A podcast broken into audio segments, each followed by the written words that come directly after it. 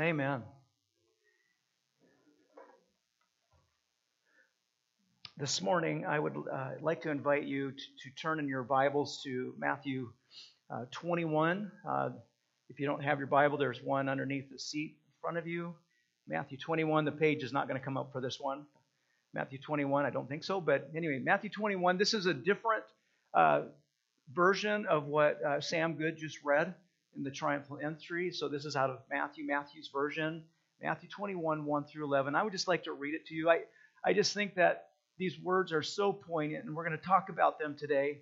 And, uh, and so I just uh, want to read them one more time. Now, when they drew near to Jerusalem and came to Bethphage on uh, the Mount of Olives, then Jesus sent two disciples, saying to them, "Go into the village in front of you, and immediately you will find a donkey tied and a colt with her. Untie them, bring and bring them to me. If anyone says anything to you, you shall say, 'The Lord needs them,' and he will send them at once." This took place to fulfill what is spoken by the prophet, saying, "Say to the daughter of Zion, 'Behold, your king is coming to you, humble and mounted on a donkey, on a colt, the foal of a beast of burden.'" The disciples went and did as Jesus had directed them, and they brought the donkey and the colt and put uh, and put on them their cloaks, and he sat on them. Most of the crowd spread their cloaks on the road, and others cut branches from the trees and spread them on the road. And the crowd went before him, and and that followed him were shouting, "Hosanna to the Son of David! Blessed is he who comes in the name of the Lord! Hosanna in the highest!" And when he entered Jerusalem, the whole city was stirred up, saying, "Who is this?" And the crowd said, "This is the prophet Jesus from Nazareth of Galilee." We're going to stop there, and I just want to say that this is perhaps one of the most layered passages in Scripture. So much, so much more is happening than what appears on the surface. There is more. There is more going on than Jesus entering the final stage of his work on earth, which is done in humility as well as majesty. There is so much more. And this morning, we, I would just like to unpack this passage to you. There's going to be a number of components here that I will just work our way through. There are scripture references that are there. Um, the references will just come up, not the passage. I will read those for you this morning as we go. And as we begin today, we just want to talk about what is happening in this triumphal entry that is so important for us today. And the first thing that I want to say is fulfillment. That is so important for us to understand fulfillment. In this moment, Jesus is very aware of who he is and what he has been called to do. He knows that he is the direct fulfillment of holy and ancient prophecies. I think of a passage in First Corinthians fifteen, uh, three through uh, three through four that says this, "For I delivered to you as of first importance what I also received, that Christ died for our sins in accordance with the Scriptures, and he was buried, he was raised on the third day in accordance with the Scriptures." Did you catch what I said?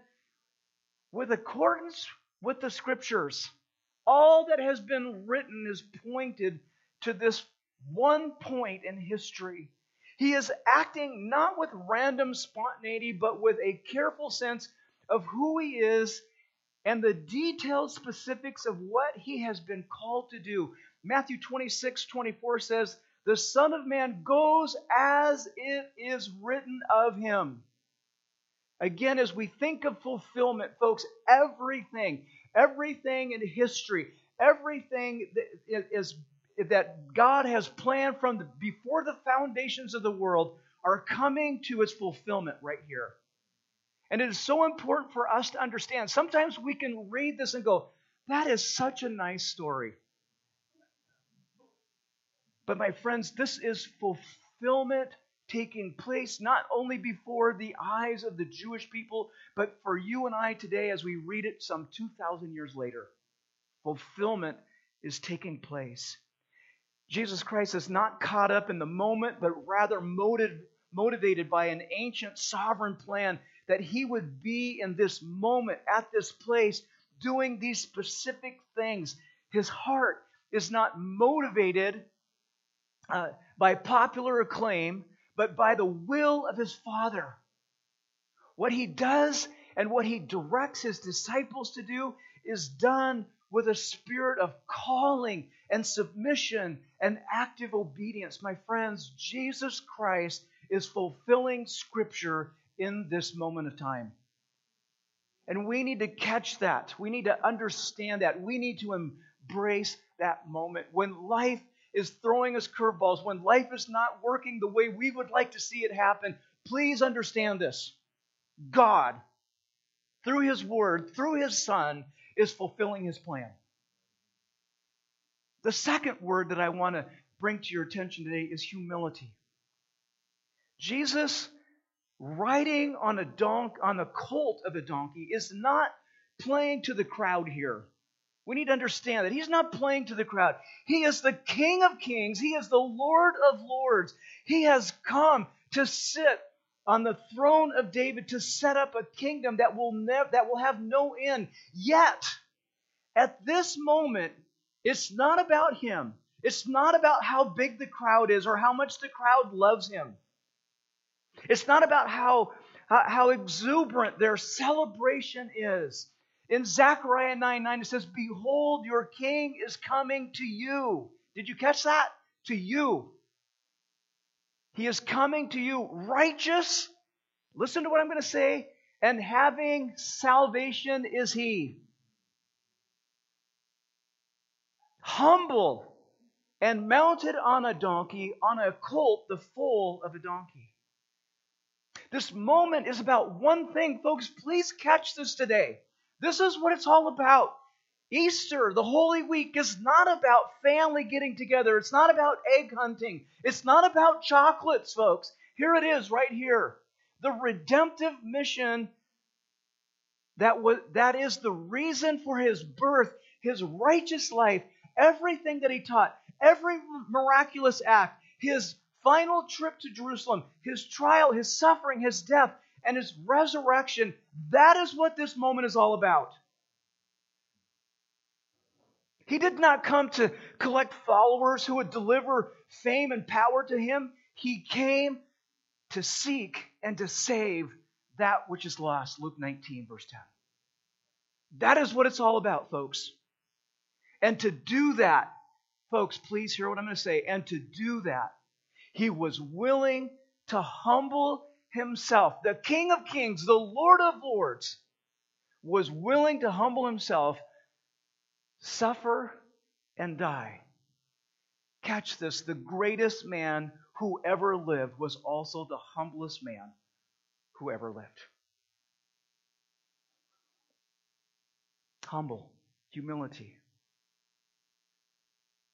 But on the balance of that is majesty. And the balance of that is majesty. At the very same time, this moment in the life of Jesus is colored with glory and, and majesty. This is the King of Kings. This is the promised Messiah. This is the Son of David. Here, uh, here uh, comes a conquering king. That is who is coming, a conquering king. In Jude twenty-five, "To the only God, our Savior, through Jesus Christ our Lord, be glory and majesty and dominion and authority before all time and now and forever. Amen." Folks, from the, from the horrible moment of disobedience in the Garden of Eden, all the way back from the beginning of humanity, humanity has cried for the coming of the King. But catch what's happening here. He came to defeat what we, what you and I cannot defeat. He is coming to give you and I what you and I cannot earn. He is coming His coming was to reign forever and ever. And in his reign, he fixes everything that sin has broken. That is why he came. That is why this week is so important for us. He has not come, folks. He has not come to defeat physical kings or to set up an earthly kingdom. He did not come to bring down Rome and to sit on Rome's on, on Caesar's throne. That is not why Jesus came. He will not deliver, deliver less than this, but indefinitely more. Please understand that. You see, folks, sometimes we are so short-sighted. We want, we want freedom now, right? Don't we? We want peace right now. And Jesus came to deliver peace and to deliver freedom. But it is not on, in this in this place and in this world and at this time. Not the peace and the freedom that we are looking for. We just want ease of life. No, Jesus is coming to set up a global and eternal kingdom that will result in a new heavens and a new earth where peace and righteousness will reign forever and ever and ever. That is what he is coming. That is why he came in the way that he came. In this moment, the king has come to take his rightful place as the King of Kings. But catch what I'm going to say today. He has come in this form and in this way to take his rightful place in our hearts. Folks, that's what it's all about today. Jesus came to die. He was buried. And yes, he would rise again. But he came and he paid the price for our sin so that you and I, through faith and believing in him, by that faith, would be saved from eternal damnation. He came so that he might be the king of your life and mine. Folks, if he's not the king of your life, he will never be your king forever, the way that you would like him to be. And so there's misunderstanding. There's misunderstanding. There was misunderstanding there. You, you've heard it read twice to you now. Who is this person? That's what the Jews were asking. Who is this guy? After three years of preaching and proclaiming and raising people from the dead and having doing miracles and all the things that he did, he comes in on this donkey, on this colt of a donkey, and they say, who is he? There's misunderstanding. Folks, I challenge you this, this week, read Isaiah fifty-three. Read it before our Tenebrae, our Good Friday service. Read it. It is his job description of why he came. Read that whole passage, Psalm fifty-three, or Isaiah fifty-three. You see, the crowd had no idea who Jesus actually is and, and what he really uh, had come to do. They cried, Hosanna. And here's what it means, Lord, save us. Lord, save us. Okay? But the salvation, again, that they are looking for is temporal. It is political. They think that Jesus will set up an earthly kingdom that will break the back of Roman rule. That's what they really believed. This is why Jesus cannot be distracted by the flattering desire of the crowd around him. Do you catch that? Because Jesus knows the heart of people and how fickle they can be. He knows your heart today, and he knows my heart. And he knows how fickle that we can be. He knows how, how sh- uh, far short we sell ourselves in our desire for peace and our desire for um, what would make us happy. He knows the heart of man. And so he does not play into that heart. And though on the road to Bethany he was heralded by cries of Hosanna, folks, please, as you prepare your heart for this week, please know that, that just a few days later in Jerusalem, he will be cursed by the same people. And these same people will cry out, crucify him, crucify him. We have no king but Caesar.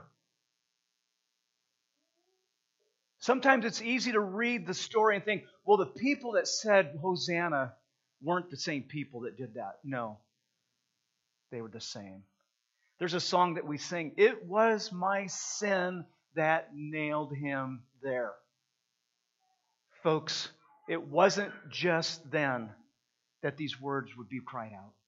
It is now. There's misunderstanding. You see, the crowd, the crowd seeks the fulfillment of prophecy, but, but they look to things that, that they don't fully understand. Jesus came not to take momentary power, but to die in order, uh, in order to deliver eternal life. And folks, here it is. It is power over death, power over sin. Only Jesus can deliver that. Only Jesus can deliver that. His crown then, at this time, would, as we prepare ourselves for this Holy Week, his crown would be made of thorns, and his throne would be the cross. Soon the voices of the celebrants would be silenced, and he would be reviled. This too, please understand, this too would fulfill what the prophets had spoken. Folks, all of Scripture, all of your Bible points to this time.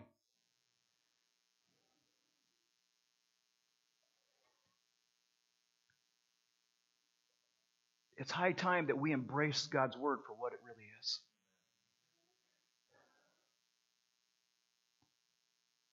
So not only was there misunderstanding, but, but then we find another word that I, I just... I. I, I, I'm humbled by this word, because the word is servanthood. It is servanthood. And Jesus uh, said of himself, the Son of Man came not to serve, but to serve, and to give his life as a ransom for many.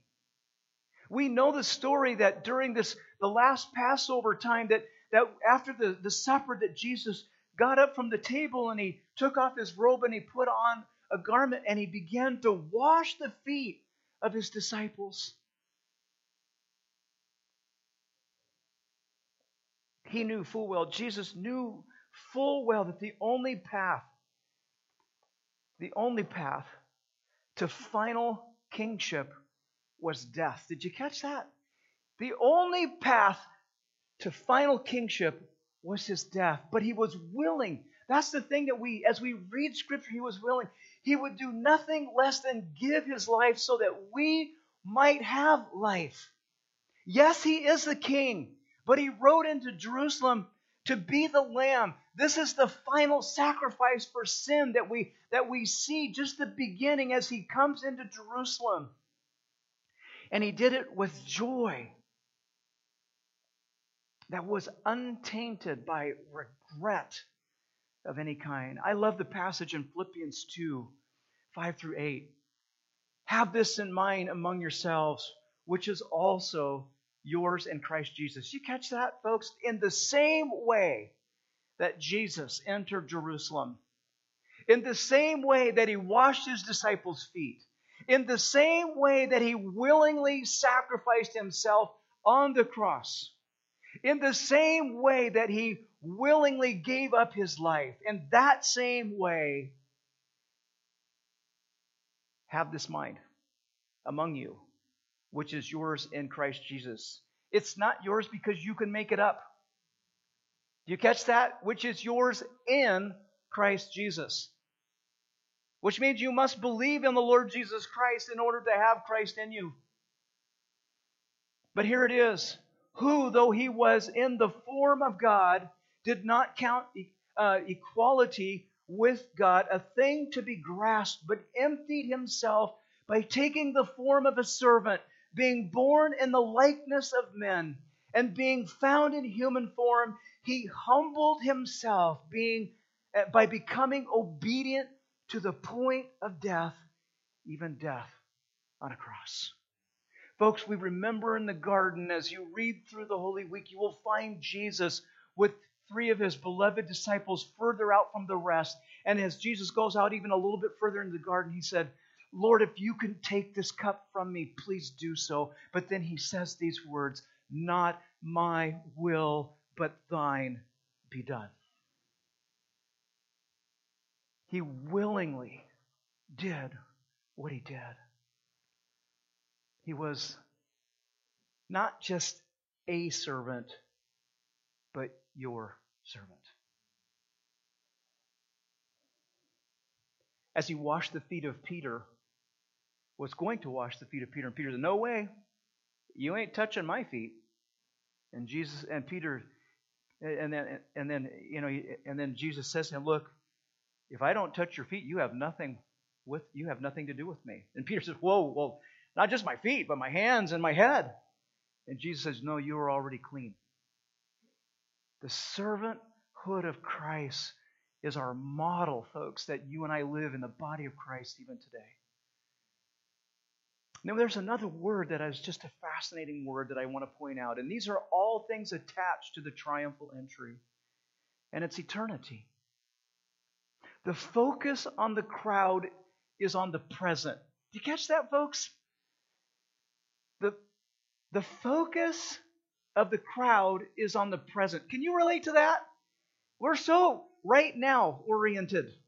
Right now, right here. Lord, what's what is it for here, right now, right here?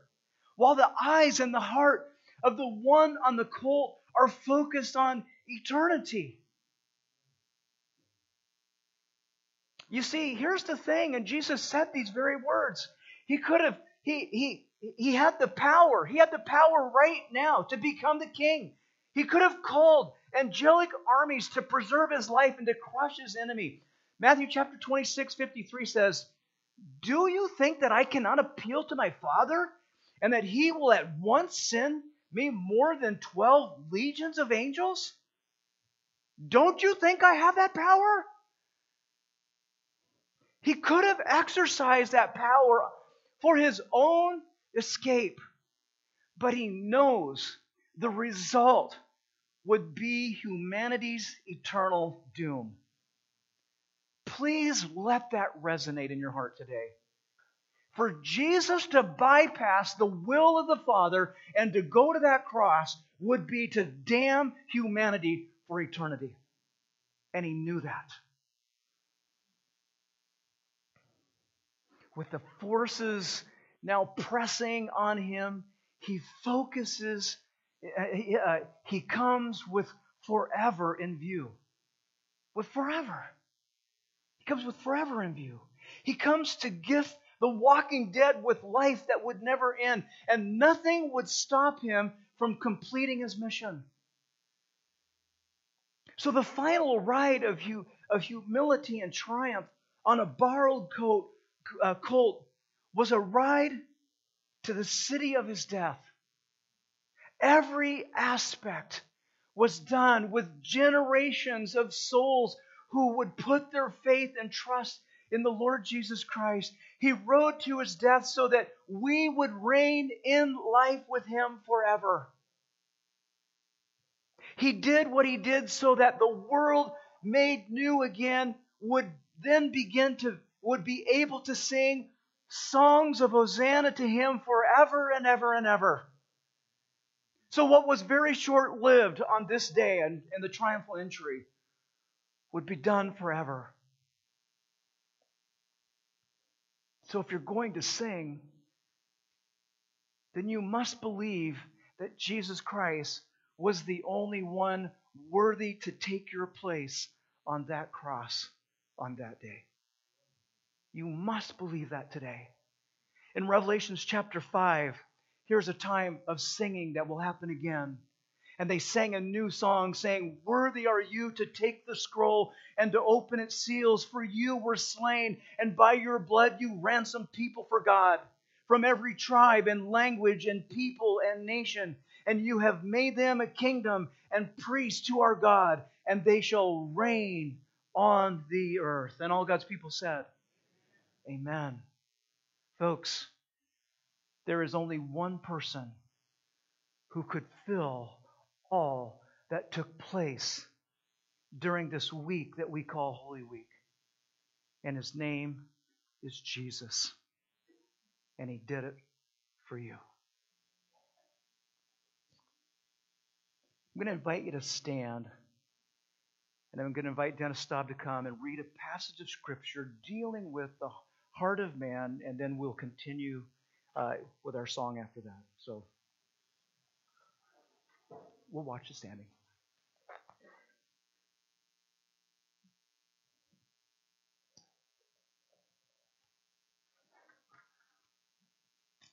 I'll be reading Psalm twelve.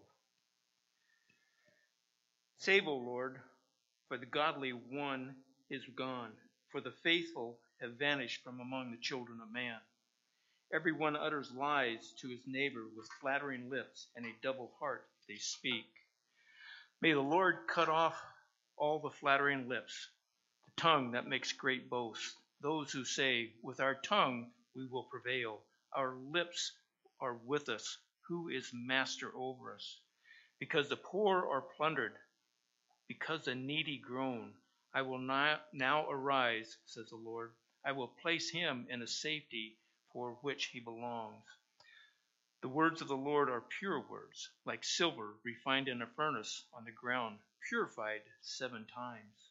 You, O Lord, will keep them. You will guard us from this generation forever. On every side, the wicked howl, as vileness is exalted among the children of man. As the people stood in the courtyards of Pilate, Pilate speaks to Jesus.